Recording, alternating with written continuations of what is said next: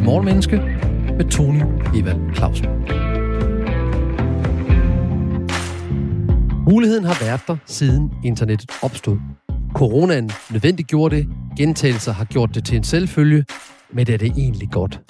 Det mulige, det corona nødvendige og selvfølgelig hedder at arbejde hjemmefra. Og programmet, du lytter til, hedder Morgenmenneske. Programmets ambitiøse mål er at blive klogere på mennesker, psykologi og adfærd med udgangspunkt i noget, der er sket i 2022. Vi har 25 minutter alle hverdag hele sommeren. 25 minutter til at udfordre antagelser, bekræfte fakta, belyse menneskets lyse afkroge og mørke kringelkroge. 25 minutter til at gøre det åbenlyse for vores gæst, lysende klart for os andre. Anders Rostrup Christensen, Ph.D. i Work-Life Balance og ekstern lektor ved CBS. Du har 25 minutter til at svare på, nogle spørgsmål, så både lytterne og jeg bliver klogere på det her med arbejdsliv versus privatliv, eller det vi kalder skat. Jeg er lige på arbejde. Velkommen til. Jo, tusind tak. Tak for, at I vil have mig med. Vi vil altid gerne have kloge mennesker med. Mm, tak. Det er godt med anerkendelse her tidligt for morgenstunden. Hvad har corona forandret i forhold til vores arbejdsliv og vores privatliv i dit perspektiv?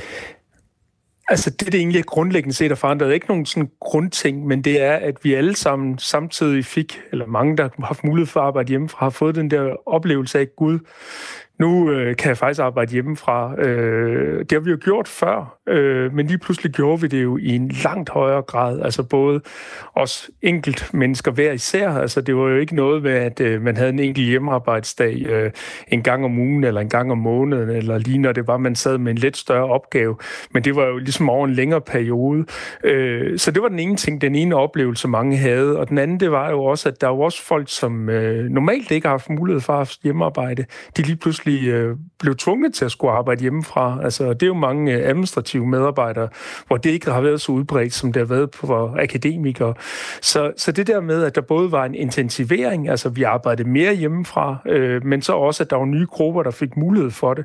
Øh, så det har faktisk flyttet rigtig meget. Øh, ikke så meget i, som du også sagde i din, din indledning, altså teknologierne var der jo. Altså vi kunne jo starte med at arbejde hjemmefra, øh, de fleste af os dagen efter. Øh, så der var ikke noget med, at vi skulle til at få en installeret en computer derhjemme og få netværk og alle de der ting. Alle de der ting var der jo egentlig, øh, og programmerne var der, så vi kunne egentlig starte. Må, måske var der lige nogle enkelte, der skulle installere Zoom eller Teams eller noget andet, og finde ud af, hvordan det lige det, det fungerer.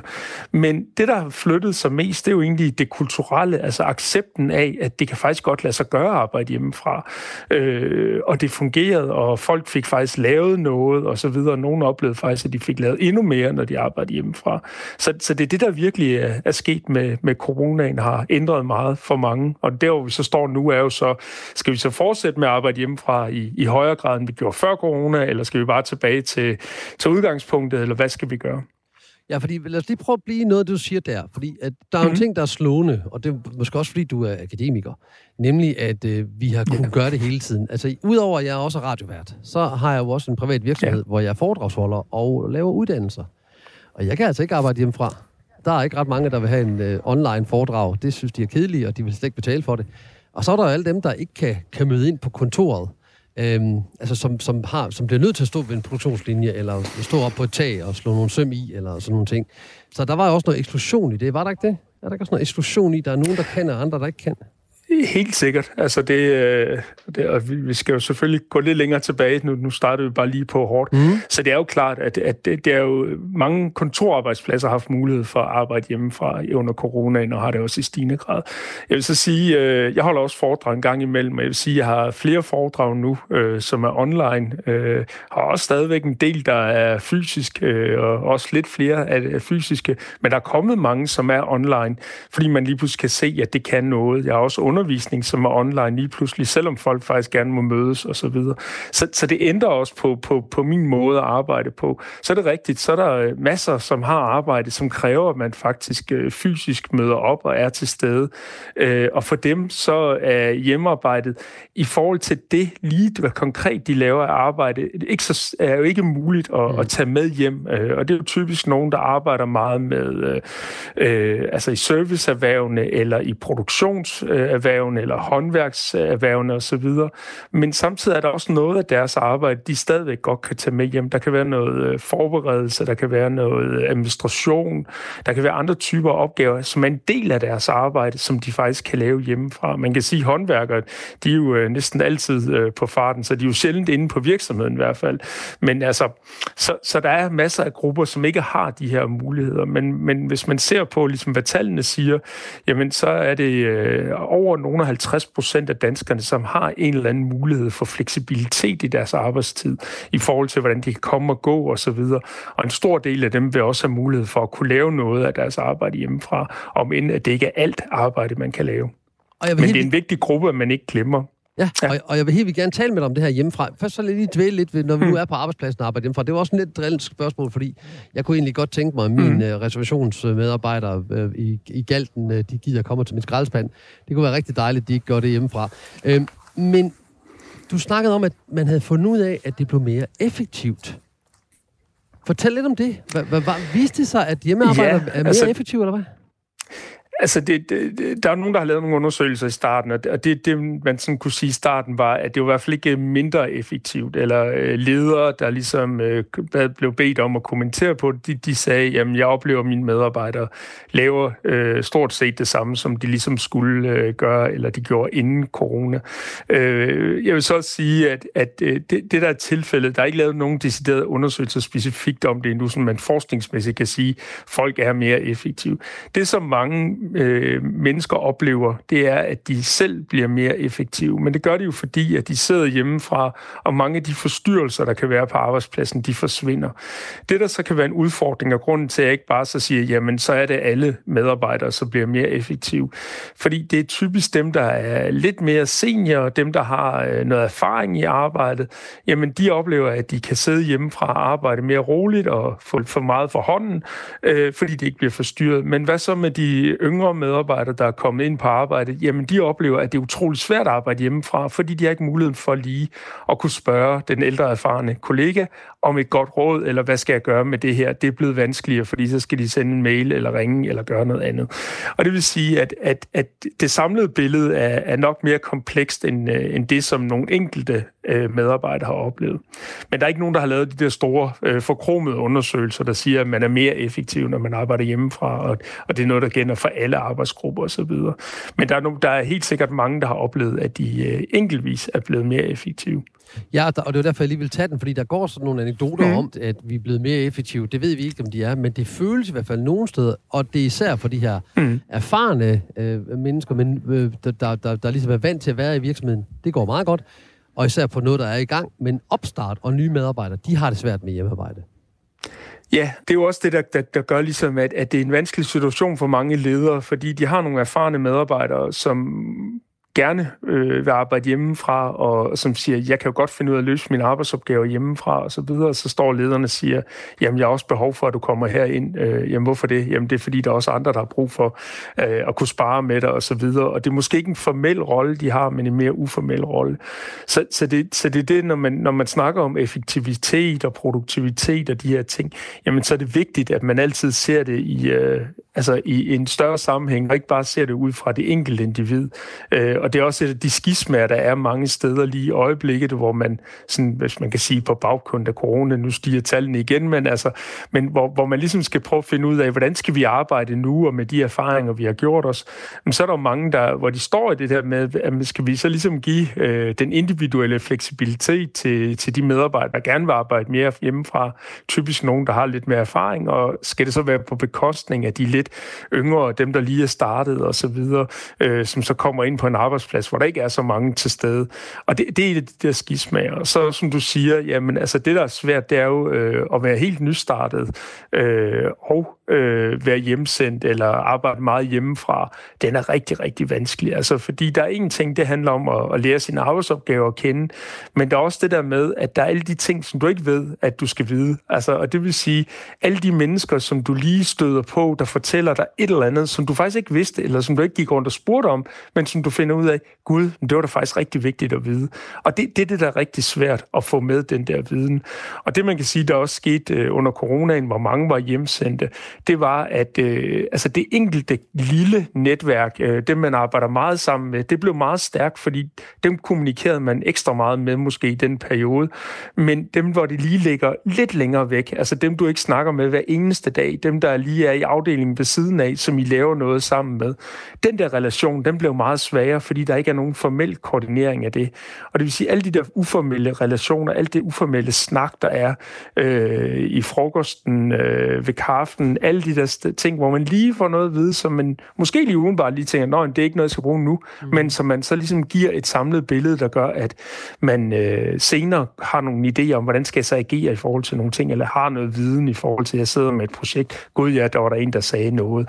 Alle de der ting, det, øh, det mister vi. Så det, det er noget af det, der man skal huske at få med, hvis man arbejder mere hjemmefra. Ja, og det er jo, og det er jo nemlig rigtig, rigtig vigtigt, at vi er jo sociale væsener, vi er mennesker, så, så det er også en af de mm. ting, jeg har set, øh, og som andre har, har sagt om det her, vi mister de, de, de store relationer, vi mister samarbejdet på tværs af organisationen, nede i bogholderiet eller over i produktionen, eller hvor man nu sidder hen, fordi man ikke længere mødes uformelt og lige hører, øh, ja, det nu vil kalde sladder, andre vil kalde rygter, og, og andre igen vil mm. sige det uformelle ny- nyhedsnetværk. Det er simpelthen mm. forsvundet. Godt, lad os prøve at spørge, hvor gode er vi så til, når vi nu, nu vi så flyttet arbejdspladsen hjem? Nu er vi så hjemme i vores private bolig, og hvor gode er vi så til at skelne mellem arbejdsliv og privatliv i den situation, hvor vi sætter i en privat kontekst, men laver en, det der i hvert fald indtil for mange, indtil før coronaen var en ekstern øh, arbejde, det laver vi nu internt i vores private bolig. Hvordan, hvordan har vi reageret mm. på det? Hvordan skiller vi mellem det? Jamen altså, det, det, øh, altså, der er egentlig to grundlæggende strategier, og nu, nu siger jeg noget forskningsmæssigt om øh, noget, som er så utroligt banalt. Altså enten så er det, at øh, vi skældner mellem arbejdslivet og så vores øh, familieliv, eller så er det, at vi egentlig lader det flyde sammen. Og det gør vi også, når vi arbejder hjemmefra. For øh, en del år siden, der lavede jeg nogle øh, undersøgelser faktisk øh, hos nogle mennesker i, øh, i Aarhus, der arbejdede i et øh, callcenter, og også nogle i Odense, der fik mulighed for at arbejde hjemmefra. Og det, de egentlig gjorde, det var, der var for eksempel en, der sagde til mig, jamen, øh, altså når jeg sidder og arbejder hjemmefra, så kan jeg godt gå rundt og støve lidt af. Altså jeg har et headset på, men jeg kan da godt lige øh, støve øh, lidt møbler af, og jeg kan da også godt lige sætte en tøjvask over i en pause, og så ordne noget i, øh, hænge det op i næste pause, eller lige sørge for at rydde lidt op efter morgenmaden og sådan noget. Det kunne, det kunne han godt lave med headset på. Så var der en af hans kollegaer, han sagde til mig, men altså, øh, altså, når jeg arbejder, så skal jeg bare arbejde. Jeg skal ikke lave andet, fordi det er forstyrrende for mig. Så når jeg sidder og arbejder, så gør jeg ikke noget. Og en af de sådan, lidt sjove ting, han fortalte nu, der Tour de France, øh, så, så er det jo det der med, at Altså, han øh, gik lige på med, med, hvad hedder det, øh, og sagde, jamen, altså, han sad det om sommeren, og så han elskede at se Tour de France, og der skulle være nogle bjergetapper og så videre. Og så tog han det der fjernsyn der, og han havde næsten kørt det ind i sit arbejdsværelse, og så ligesom skulle til at tænde det, og så var han sådan, ej, det kan jeg jo ikke, fordi så kan jeg ikke fokusere på at snakke med folk. Og han havde bare tænkt sig at have det kørende uden lyd på. Og de her to eksempler, det er jo det her med, at, at der er nogen, der godt kan lade tingene køre ind og ud af hinanden, og at arbejde ud fra en strategi, som man kan kalde integration. Og så er der andre, der meget gerne vil adskille tingene og mere vil segmentere det. Og det er nøjagtigt det samme, som øh, mange gjorde forskelligt under øh, corona, da vi arbejdede hjemmefra. Så der var nogen, der ligesom sagde, okay, Øh, jeg står op, og så skal jeg i gang med arbejde, og det kan jeg gøre lidt tidligere, fordi jeg skal ikke, jeg skal ikke øh, ligesom, øh, transportere mig selv ind et eller andet sted, hvor jeg skal sidde og arbejde. Så jeg kan gå i gang lidt tidligere, men jeg holder frokost, det vil sige, at man adskiller tingene tidsligt. Så jeg holder de samme pauser, jeg holder frokost, jeg går en tur for ligesom at tænke på noget andet. Øh, der var sågar folk, der gik en tur og så kom tilbage, for ligesom at komme tilbage på arbejde, selvom de så var egentlig hjemme. Ikke? Så der var masser af folk, der lavede alle mulige ting for at adskille tingene, eller sagde, jamen arbejde det er noget, jeg laver inde i et bestemt rum, hvis de havde plads til det, og så skulle jeg ikke tage det med ind i andre dele af, af, af mit hus eller min lejlighed, eller hvor man boede. Øh, og det vil sige, at folk adskilte tingene meget. Så var der også folk, der bare lå tingene flyde totalt sammen. Så det vil sige, altså de sad jo øh, om morgenen og spiste morgenmad, og så øh, sad de og så nyheder, mens de spiste lidt, og mm, så øh, begyndte de at arbejde, og så kunne de også lige kigge på lidt nyheder, mens øh, de lige havde arbejdet lidt. Øh, det sad de og gjorde ved, øh, ved morgenbordet stadigvæk, øh, og tingene flød bare fuldstændig sammen for dem. Og det kunne også være, at øh, når familien så var samlet om aftenen, jamen så sad de stadigvæk og arbejdede, og så kunne det være, at man så X-Factor samtidig. Og det, det er det der med, hvor tingene bare flyder sammen. Og, og det, det, øh, som jeg kan sige med det, det er, at der er ikke én strategi, der er bedre end den anden. Altså, så det er ikke sådan, at om det er det er vigtigt, at man adskiller tingene, eller det er vigtigt, at man lader tingene flyde sammen. Det er meget forskelligt fra individ til individ, hvad der fungerer. Jeg vil sige, at mange havde oplevelsen af, at at hvis man brugte den der integrationsstrategi, og når man så skulle integrere alting, når man arbejder hjemmefra, så flød det simpelthen alt for meget sammen. Så folk, der egentlig har haft et arbejdsliv, hvor tingene godt kunne gå meget ud og ind af hinanden, de begyndte at adskille det mere og sige, okay, der var altså rum, hvor man ikke skulle arbejde, eller der var et tidsrum, hvor det ligesom var familietid, for ligesom at, at få sat nogle rammer rundt omkring arbejdet, fordi vi begyndte at arbejde langt mere øh, ud over dagen. Altså vi begyndte tidligere og sluttede vores arbejdsdag senere. Så, så det er nogle af de ting, man kan sige. Og så er det også det der med, at man så også lige pludselig fandt ud af, hvis det var, at man var to, der arbejdede hjemmefra, og, og den ene godt kan lide at integrere tingene og bare lade tingene flyde ud af en af hinanden, og den anden godt kan lide at adskille tingene, så kan det være helvede på jord. Så det har været grobund for rigtig mange konflikter i øh, de danske hjem under coronanedlukningen. Altså, øh, jeg kan give en historie fra mit eget øh, privatliv. Altså, min kæreste, hun elsker at adskille tingene, og jeg elsker at lade tingene flyde sammen. Du er så typen, der godt kan lide, at det hele flyder sammen, og jeg er så typen, der godt ja. kan lide, at vi adskiller tingene, fordi ellers så kan jeg se, at min effektivitet den falder drastisk. Jeg bliver alt for hurtigt afledet, så måske har det noget med personlighedstræk at gøre. Har man mål på, hvad der så er mest effektivt? Bliver jeg nødt til at indrømme over for dig, Anders, du har sgu ret. Du får lavet lige nøjagtigt lige så meget, som jeg gør, selvom du integrerer det. Øhm, eller kan du i virkeligheden sige til mig, jamen vi har mål på det, Tony, og den der segmentering, du laver, det er ikke lige så effektivt som mig, der, øh, der, der sådan det flyder ind og ud af det. Altså, man har ikke målt direkte på lige de to strategier, men, men noget af det, man har, har målt på, der måske kan støtte din strategi, det er, at det, det er ikke særlig effektivt at multitaske. Altså, så hvis man ser det som sådan en form for multitasking-strategi, så er det ikke særlig effektivt. Altså, så er det, at man, man er mere ineffektiv, fordi man kommer til at distrahere sig selv øh, i høj grad, øh, og, og lige pludselig, som du siger, lave en overspringshandling, eller gøre noget et eller andet, altså lige se en eller anden nyhed på nettet, og så tilbage, og så sidde og lave sin arbejdsopgave. Så hvis, hvis, hvis, hvis det er det, man gør, men det behøves man ikke nødvendigvis at gøre, fordi du integrerer tingene, så, så der kan du godt have nogle øh, måder og ligesom øh, prøve at at arbejde fokuseret i nogle perioder. Øh, om det så er, at du arbejder med sådan en Pomodoro-metode, hvor du ligesom siger, 25 minutter, der er lige fokuseret, øh, og så bruger man måske derved også lidt øh, en, øh, en øh, segmenteringsstrategi for at håndtere et, et noget, der kan flyde meget sammen. Så, øh, så jeg vil sige, at, at man har lavet undersøgelser, der viser i hvert fald, at multitasking ikke er specielt effektivt. Okay, og det har jeg jo også, men det er jo sådan på, på hele populationen. Øh, du sagde Pomodoro, hmm. hvad er det for noget? Pomodoro, altså det egentlig betyder, det, det er bare, i Danmark kalder vi det et æggeur. I uh, Italien, der, der, uh, i stedet for et æggeur, så har de et tomatur. Og så er der en, en italiensk forsker, der har arbejdet med, hvor lang tid er det egentlig, at det er hensigtsmæssigt, at vi arbejder fordybet. Og han har fundet ud af, at øh, uh, 25 minutter, det er den gode tid, og at, at vi kan være fordybet og fokuseret. Uh, både for, at uh, altså vi kender det jo for undervisning, uh, hvor, hvor, hvor det er svært. Altså, der, der skal ske et eller andet skift efter 25 minutter, for ellers så begynder vi ligesom at fade lidt ud og tænke på noget andet og sådan nogle ting. Så der skal lige ske et eller andet, hvor, hvor man som underviser spørger sine øh, studerende om et eller andet og siger, hey, hvad, hvad tænker I om det her? Så kan man fange opmærksomheden igen. Men det kan også være det der med, at man egentlig, øh, som mange kender, altså man sidder og fordyber nogle arbejdsopgaver, og så lige pludselig er der gået en time, eller halvanden time, og man tænker ligesom, hvorfor forsvandt den halvanden time hen? Og man har været ekstremt effektiv og det her der om formiddagen, og så tænker man, nå, jeg skal lige have en kop kaffe, og så skal jeg tilbage igen. Og så kan man ikke komme ind i det der flow igen. Og han har så fundet ud af, at, at det kan være en idé at afbryde sit flow. Altså simpelthen tvinge sig til at holde en pause, fordi så er det nemmere at komme i flow igen. Så hvis man først har været i sådan et langt flow, så kan det være svært at komme ind i flowet. Altså jeg har en god kollega, der hedder Camilla Kring, hun plejer at sige, altså enten er man dromedar eller kamel, altså kan man pike en eller to gange om dagen, og det er sådan lidt, kan man øh, komme i flow en gang om dagen, eller kan man komme i flow to gange om dagen. Og det er jo især i forhold til sådan vidensarbejde. Så, så det her med at arbejde med Pomodoro-metoden, det er en måde at prøve at strukturere sin fordybelse og sin flow-tid. Så Pomodoro er tomat på italiensk? Det er som en tomat på italiensk. Check, check.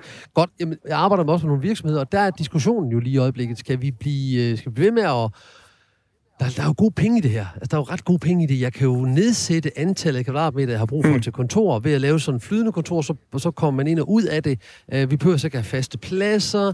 Uh, de har en masse, de har sådan en, en her idé om, at vi kan i virkeligheden halvere kontoret. Så har man uh, tirsdag og onsdag, og så torsdag og fredag til nogle andre, og så fredag, uh, hvad hedder, tor, onsdag og torsdag til nogle andre, og så fredag det er sådan lidt en fri dag, eller hvad ved jeg. Så, så hvad mm. kan forskeren sige om det? Er det, øh, er, det en, er, det, er det en god metode at sige, at vi kan sgu også spare penge på vores husleje her, vi kan få øh, mindre kontorpladser og mindre trafik, og der er masser, der er kun fordele ved det her. Ja. Hvad siger forskeren til det? Altså, det kommer jo an på, øh, hvilken type virksomhed det er, vil jeg sige. Altså, så hvis det er en virksomhed, hvor det er vigtigt, at man har et godt samarbejde øh, mellem medarbejdere og ledere og så videre, mellem afdelinger, men så er det måske også vigtigt, at man er fysisk samlet nogle gange. Så der er jo virksomheder som Google og Microsoft, som egentlig har vendt den om og så sagt, altså hvordan gør vi det egentlig attraktivt for medarbejderne at komme ind på arbejdspladsen? Øh, og noget af det, man kan se de steder, det er, at de er i gang med at redefinere, hvad er en arbejdsplads. Altså, så det betyder, at medarbejderne har mange forskellige muligheder for at kunne placere sig i øh, på arbejdspladsen i forhold til, hvad er det for nogle arbejdsopgaver, man har? Er det noget, hvor jeg skal sidde og fordybe mig? Er det noget, hvor jeg skal arbejde projektorienteret med nogle få mennesker? Skal jeg have et stort møde, hvor der skal være øh, videofaciliteter? Skal jeg egentlig bare kunne stå og øh, spille øh, noget bordfodbold og have noget hyggesnak? Eller skal jeg kunne sætte mig ned sammen med en kollega? Så, så hvis man ser deres bygninger, så lige pludselig, så har de faktisk, at det, det, er, det er et sted, hvor der ikke er mindre eller færre kvadratmeter, men man kan bruge kvadratmeterne på en helt anden måde. Så jeg plejer at sige, at det handler ikke om at reducere øh, arbejdspladsen, øh, men det handler om at redefinere arbejdspladsen. Øh, og det tror jeg er ret vigtigt øh, at prøve at gøre det, altså at gøre det attraktivt at komme ind. Men igen, altså hvis du har en virksomhed, hvor det overhovedet ikke handler om, øh, at det er vigtigt for det, man skal lave, at medarbejderne kender hinanden osv., eller kan overføre viden mellem hinanden, eller har et godt socialt sammenhold, jamen så, så kan man måske godt reducere det, men jeg tror også bare, at det er de færreste arbejdspladser, hvor, hvor det er tilfældet. Hvad bliver fremtidens forhold til vægtningen mellem arbejde og privatliv? Altså, det har vi ikke nået at snakke så meget om, at det her med, mm. at, at det også kan køre ud over og privatlivet, at vi, at vi hele tiden er på arbejde, i hvert fald nogen er. Hvordan bliver det ja. i fremtiden, vægtningen mellem arbejde og privatliv? Altså, øh, altså jeg skrev nogle, for nogle år siden en bog omkring det grænseløse arbejdsliv, og det jeg egentlig synes, der er interessant der, det er, at altså, jeg arbejder med det her siden øh, 2005, det her område her, og det, det går lidt som konjunktur, altså hvor, hvor høj kurs er privatlivet. Øh, og når der er høj konjunktur, så kommer privatlivet op i høj kurs. Altså, så begynder vi at snakke work-life balance, vi begynder at snakke stress, alle de her ting. Øh, men jeg har også oplevet, da vi havde øh, finanskrisen i, i omkring 8, altså så holdt vi op med at snakke om de her ting, så nærmest over natten, ikke? Altså, så jeg arbejdede med det her, og det var noget, som virksomheden sagde, jamen det er simpelthen på vores topagenda. Medarbejderne skal have god balance, og jeg var rundt mange steder, mange virksomheder og snakke med dem om de her ting. Og så kom finanskrisen, og så skulle vi altså bare arbejde igennem. Og det der med god balance og privatliv, øh, det var virksomheden ikke specielt interesseret i. Øh, det handlede om nogle andre ting, overlevelse og andre ting. Øh, medarbejdere, det handlede mere om at have et job, end det gjorde at have et øh, godt job, og have en god privatliv, og have en god balance, alle de ting. Så, så det er den ene ting, at der er den der øh, øh, flydende grænse. Så synes jeg også, der er et generationsspørgsmål. Altså, der kommer nogen ud på arbejdslivet, eller ud i arbejdslivet i dag, som øh, har en forventning om, at man godt kan have et, øh, et liv uden for arbejdet, samtidig med, at man har et meget interessant arbejde og et øh, meningsfuldt arbejde. Og det er nyt, øh, hvor, hvor de tidligere generationer, de har også ønsket et, øh, et meningsfuldt arbejde, men de har også godt vidst, at hvis jeg skal have det her super spændende arbejde, så skal jeg også give ekstra meget øh, for at have det, og det kan nogle gange i nogle perioder gå ud over mit øh, privatliv. Øh, og den nye generation, de har ligesom øh, ideen om, at de skal have det fede arbejde, uden det går ud over deres privatliv. Og er det, er det realistisk? Kommer det til at være sådan, at, at øh, privatlivet skal lide under det? Er det konjunktur, eller hvad, hvad er realistisk? Altså, det, jeg, jeg synes, det hårde svar, det er nok konjunktur. Altså, det desværre. Altså, jeg vil jo ønske, at, at, at, at altså også når man arbejder med det område så mange år, at, at, at netop, at man gav gjorde det muligt at have de der gode øh, balancer og så videre. Altså lige nu er det jo, øh, er det jo jobtagernes øh, marked på jobmarkedet, ikke? Men, men det kan jo meget hurtigt ændre sig, hvis der kommer en meget stor øh, krise hvad det kunne se ud til at gøre. Og så øh, er, tvivler jeg på, at man står så stærkt forhandlingsmæssigt, at man så også kan kræve at have det gode privatliv, samtidig med, at man har det spændende job, og man overhovedet har et job. Så, så, så jeg frygter lidt, at vi kommer tilbage til der, hvor vi var lige efter 8 igen, og så øh, kan der gå 10 år, før vi begynder at snakke om de her ting igen. Og således formidlet og forhåbentlig beriget gik vi sammen på efterforskning i arbejdsliv versus privatliv. Skat, jeg er lige på arbejde. Tak til vores civiliserede, charmerende og klarsynede gæst, eh, Anders og Rostrup Christensen, Ph.D. i Work-Life Balance og ekstern lektor ved CBS. Tak fordi du kom. Tusind tak, fordi jeg var med. Af hjertet og hjernen tak for lytterne og jeg. Du kan høre meget mere Morgenmenneske på den app, Radio 4 har lavet kun til dig, eller der, hvor du lytter til dine podcasts. Programmet er produceret af Only Human Media. Jeg hedder Tony Eva Clausen, og det gør jeg både privat og på arbejde. Vi høres ved.